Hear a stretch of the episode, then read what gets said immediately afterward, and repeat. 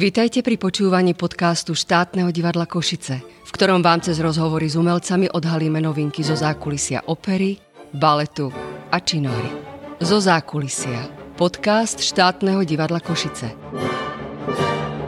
Dobrý deň, milí poslucháči. Moje meno je Roland Kerntot, som riaditeľ opery štátneho divadla Košice a dnes budem moderovať náš najnovší podcast k téme novej opernej inscenácie v opere ku kráľovi Rogerovi od polského skladateľa Karola Šimanovského. Dovolte mi, aby som privítal mojich kolegov Antona Korenčiho, režiséra. Dobrý deň. Stanislava Trnovského, dramaturga opery štátneho divadla Košice. Dobrý deň, prajem. A šéf-dirigenta opery štátneho divadla Košice Petra Valentoviča. Dobrý deň, prajem. 23. a 25.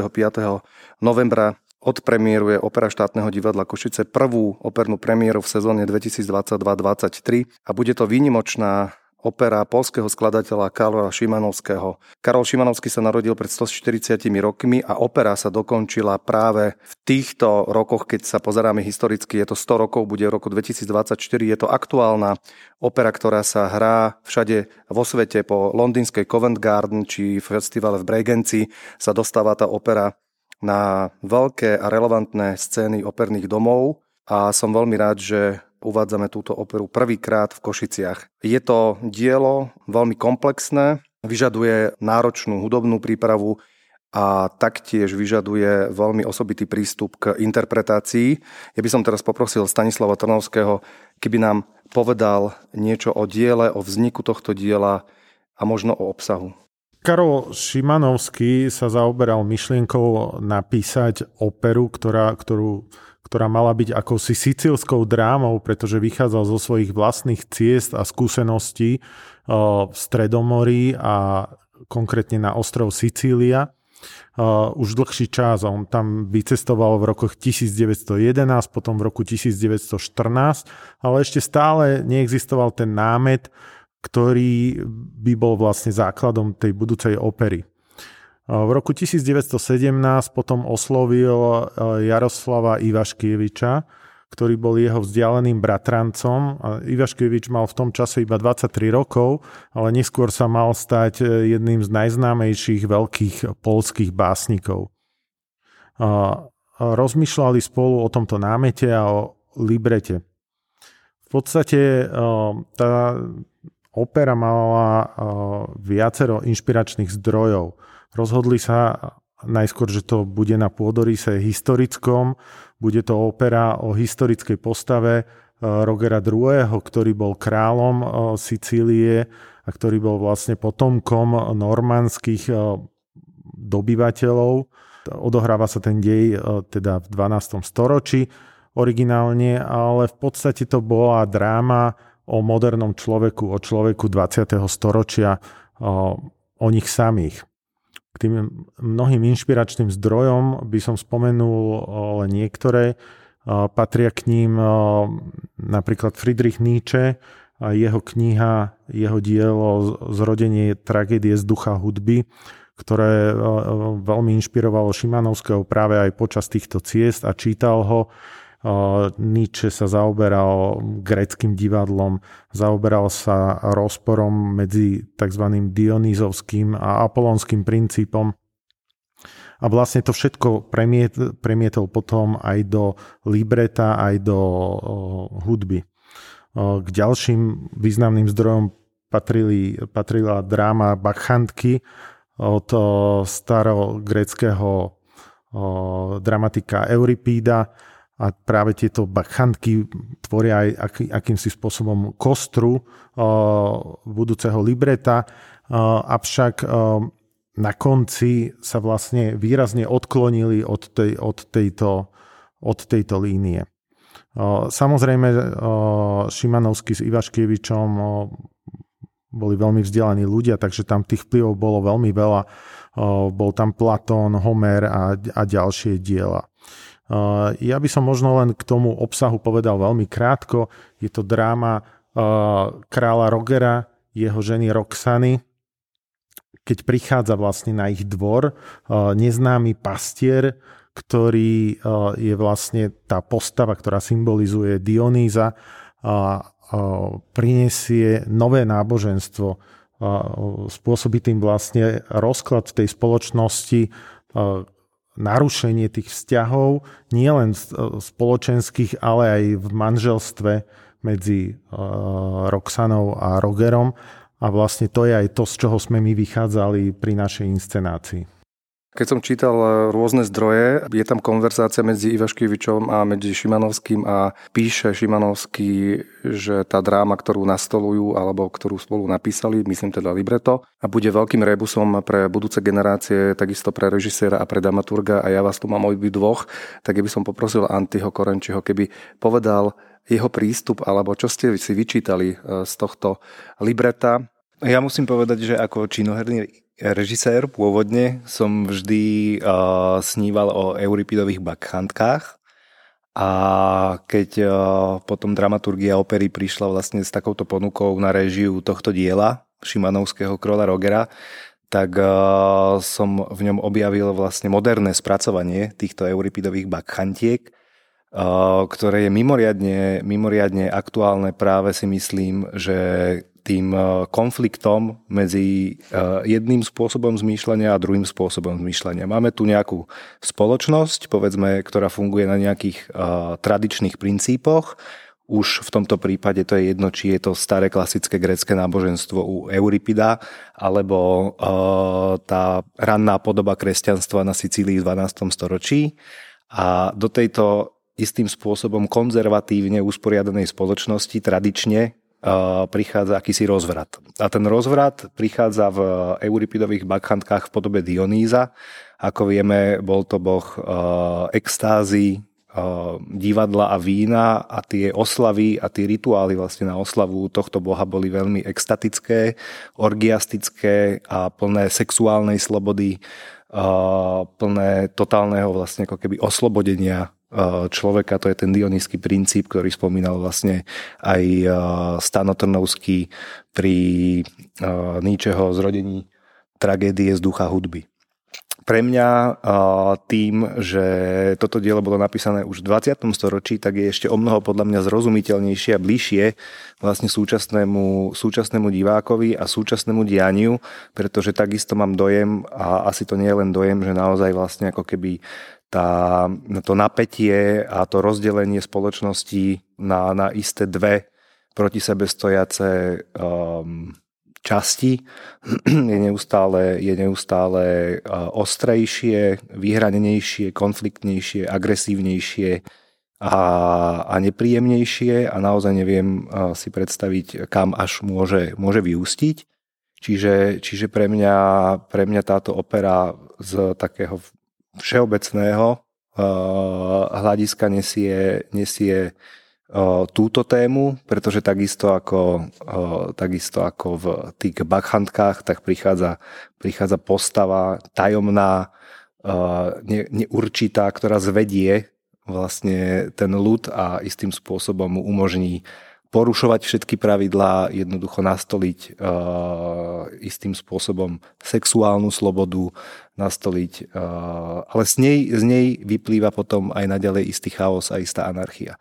To znamená, že pre mňa to libreto nedáva uh, nejaké, nejaké odpovede na, na tieto otázky, ale, ale veľmi autenticky ich zobrazuje a necháva na divákovi, aby, aby aby sa v tom zorientoval.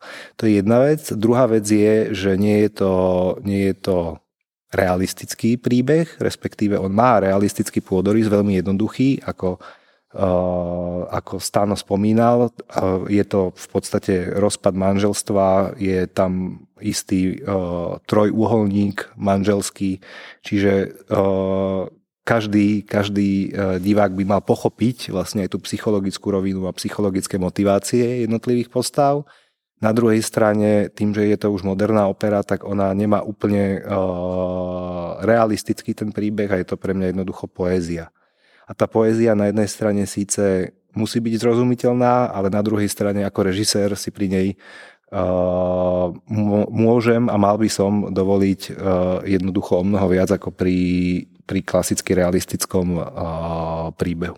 Je to opera, ktorá netrvá možno ani 80 minút a je to presne pre aj takého diváka, ktorý ešte nebol v opere, pretože Tie tri dejstvá, ktoré sa prelínajú a idú cez rôzne obdobia, sú veľmi hutné, plné neuveriteľnej hudobnej farebnosti. A my túto inscenáciu v Košiciach predstavujeme v poloscénickom predvedení, aby som ešte možno Anty k tomu poprosil, čo to asi znamená pre diváka, keď toto počuje poloscénické. Pre mňa to možno znamená naozaj len to, že orchester nie je v orchestrisku, ale orchester je na scéne. Ale všetko ostatné z môjho pohľadu vlastne režijného splňa podmienky, alebo aspoň ja som k tomu pristupoval tak, aby to bola vlastne plnohodnotná uh, plnohodnotná inscenácia a, a, nie, a nie koncert, čiže aj mám, aj mám dojem teda, že, že, že sa nám to zatiaľ darí. Peter Valentovič, šéf-dirigent, rád by som sa ťa pýtal na farebnosť orchestra. Predstav nám tú hudbu. Partitúra kráľa Rogera je nesmierne obrovská, obrovské obsadenie, sú tam 4 klarinety, obrovské obsadenie sláčikov, zbor veľký a takisto aj e, proste detský zbor, takže je to asi 130 ľudí dokopy na scéne. A my sme sa práve preto rozhodli to urobiť na scéne, lebo zaprvé máme malú jamu a tam by sme sa nezmestili. A okrem toho, keď sme na javisku, tak aj ten obrovský e, expresívny fortissimo zvuk proste všetkých plechov a dýchov vynikne oveľa lep, lep, lepšie, pretože je tam určitý, určitý na, to, e, na to priestor a tak ďalej. A tým, že speváci sú pred orchestrom, vzniká aj menší problém s balansom, pretože ten orchestr je veľmi hutný a veľmi veľakrát naozaj hrá stále forte, aj keď Šimanovský stále píše dolce piano, ale tá orchestrácia je naozaj veľmi hutná.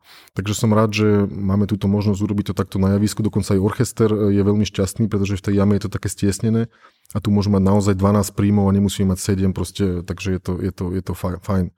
No a orchestrácia alebo tematická práca Šimanovského, dalo by sa povedať, že je tam veľa také polištýlovosti. Každý ten akt je v podstate z iného ako keby obdobia aj hudobne, že máme tam aj treba ako impresionistické veci v, tretie, v treťom dejstve, potom sú tam romantické veci, potom veľmi expresívne, e, vyslovene skoro ako Stravinsky, Prokofiev v tom zmysle, e, všelijaké zvuky a je to mimoriadne technicky, výrazovo a rytmicky náročné, náročná partitúra. Sme sa s tým pasovali vlastne už pár mesiacov a myslím si, že to je obrovský prínos pre orchester, pretože prvé skúšky boli naozaj náročné, proste čo sa týka rytmu, stále sa tam striedajú takty, sú tam komplikované rytmy, ktoré idú naraz, proste trioli, kvartoly, kvintoli a tak ďalej. A dokonca teraz mám takú skúsenosť e, čerstvu, že hrali sme Tosku bez skúšky, čo máme v repertoári. A potom, ako sme stále skúšali toho Šimanovského, tak som, mám taký pocit, že ten orchester hral ešte precíznejšie ako, ako predtým, lebo sme si zvykli proste viacej sa počúvať. A, takže myslím si, že tento Šimanovský nielen akože krásna hudba a nové niečo, takéto niečo orchester ešte nehral, okrem možno, že jednej premiéry slovenskej, čo bola pred pár rokmi. Takže oni sa s tým pasujú a ja som veľmi rád, že máme možnosť e, takýmto spôsobom posúvať aj orchester kvalitou hore, pretože si myslím, že to je veľmi osožné. Ja by som k tomu možno len doplnil k tým dejstvám. Oni majú aj taký podtitul, ktorý nesú.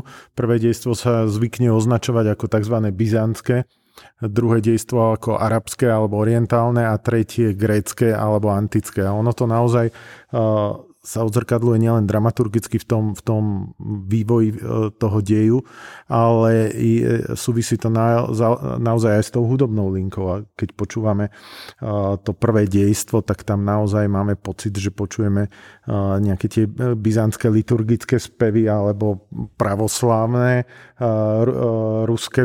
Treba povedať, že Šimanovský bol Poliak, ale narodil sa na území dnešnej Ukrajiny, takže vyrastal v katolickom prostredí, ale vyrastal v tom tom prostredí, kde počul a prichádzal do styku s pravoslávim a najmä aj s pravoslavnou hudbou.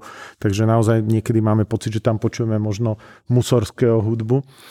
V tom druhom dejstve tie expresívne časti počujeme tam možno Richarda Straussa až po Stravinského alebo Prokofieva, ako si spomínal.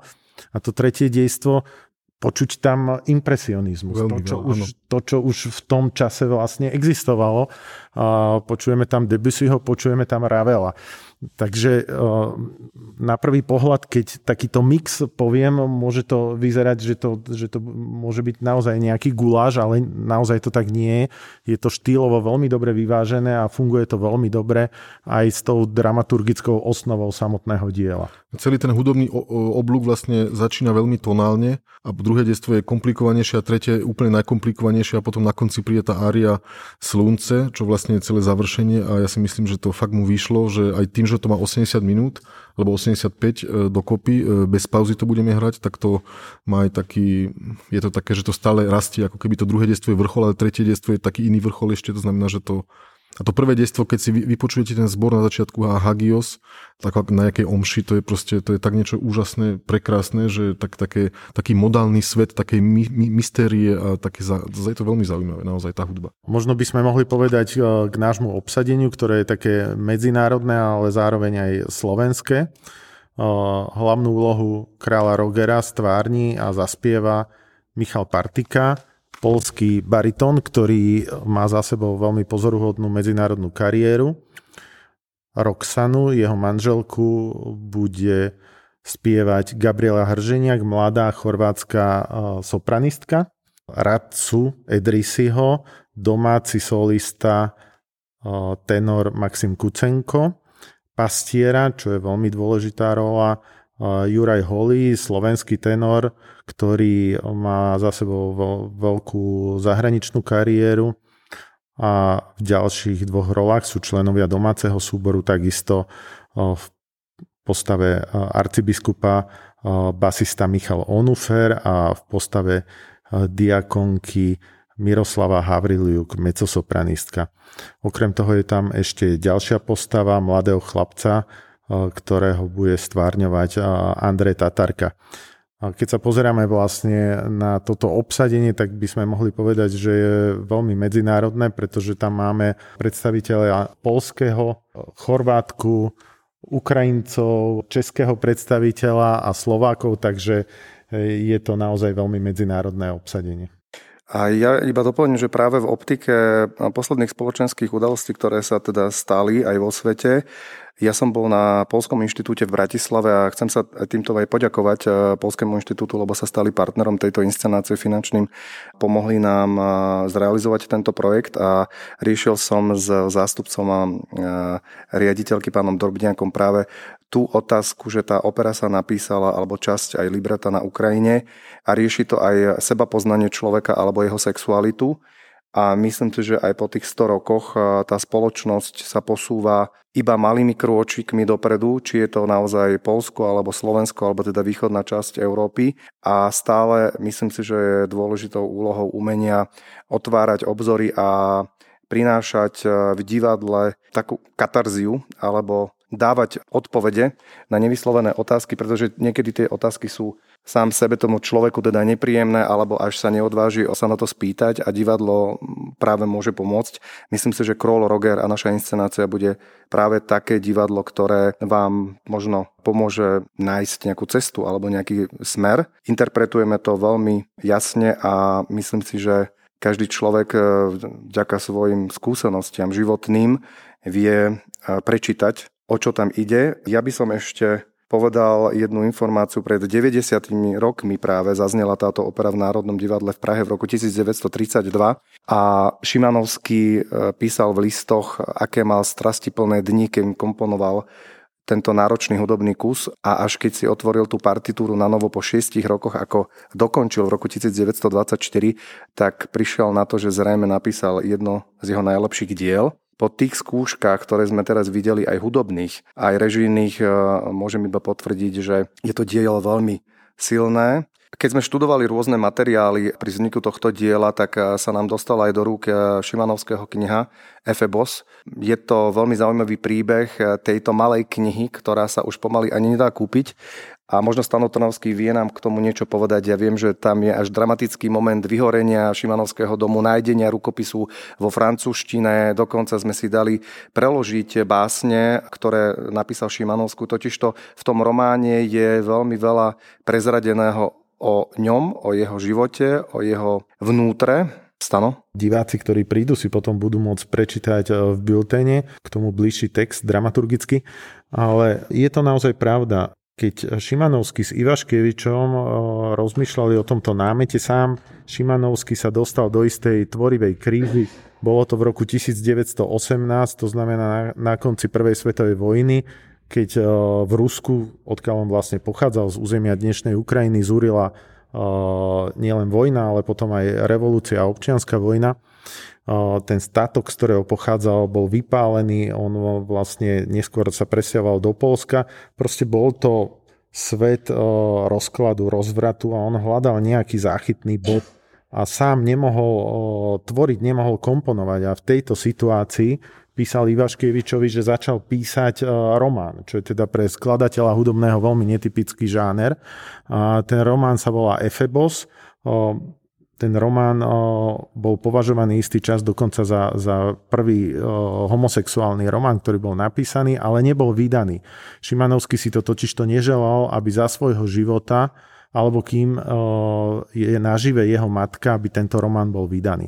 Takže jediný exemplár tohto románu mal u seba Ivaškievič a ako tu bolo spomenuté, zhorel pri bombardovaní Varšavy v roku 1939. Po dlhých rokoch, to je taká veľmi spektakulárna príhoda, sa našiel po, v, teda v zbierke Borisa Kochnu, ktorý bol medzi tým aj riaditeľom baletu v Monte Carlo sa našla jedna kapitola z tohto románu v ruštine a tá sa preložila, tá existuje až dodnes. A ten príbeh bol ten, že v tom čase tento Boris Kochno mal iba 15 rokov a stretol sa so Šimanovským a jemu vlastne venoval túto kapitolu, preň ho ju preložil a napísal aj 4 básne, ktoré budú takisto v našom bulténe a ktoré sú veľmi veľa vravné práve k tejto téme.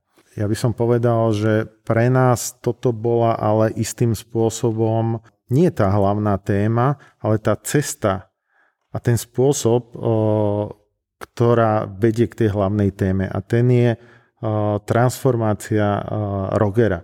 Vlastne to celé prebieha ako, ako istým spôsobom zmena Rogera, celý ten dej sa odohráva istým spôsobom v jeho hlave. Napriek tomu tam hrá, hrajú, hrá táto sila, tá antická sila, ktorú aj, aj e, sám Šimanovský, tú kapitolu, o ktorej som rozprával, nazval Hostina podľa Platónovho sympóziona, e, kde je vlastne diskusia o Erosovi a v tomto prípade aj o homosexualite. E, Šimanovský bol medzi týmito dvoma silami zmietaný, vychádzal z religiózneho prostredia, ale sám mal homosexuálnu orientáciu a to sa muselo prejaviť. Vlastne ten boj medzi, medzi týmito princípmi aj medzi láskou telesnou a láskou duchovnou je témou tejto opery. Takže kto bude mať záujem, môže si potom prečítať ten text, ktorý je citátom vlastne názov tohto textu z Platónovho sympóziona Eros ako démon medzi Bohom a človekom.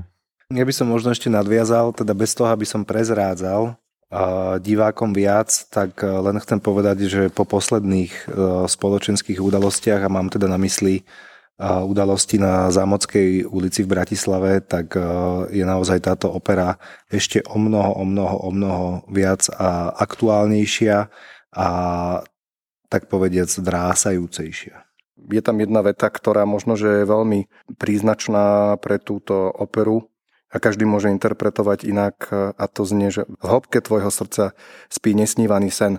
Ja pokladám za veľmi dôležité, aby divadlo v každom jednom momente, ak má na to silu a moc a príležitosť, prizvukovalo humánnosť, toleranciu, spravodlivosť. Myslím si, že táto opera môže prispieť v tej najpoetickejšej forme k tomu, aby sme zostali ľuďmi, aby sme nesúdili nikoho, aby sme z toho druhého si vybarali alebo našli iba to, to, to pekné, tú lásku, tú, tú toleranciu a vtedy môžeme meniť tú spoločnosť. Ďakujem.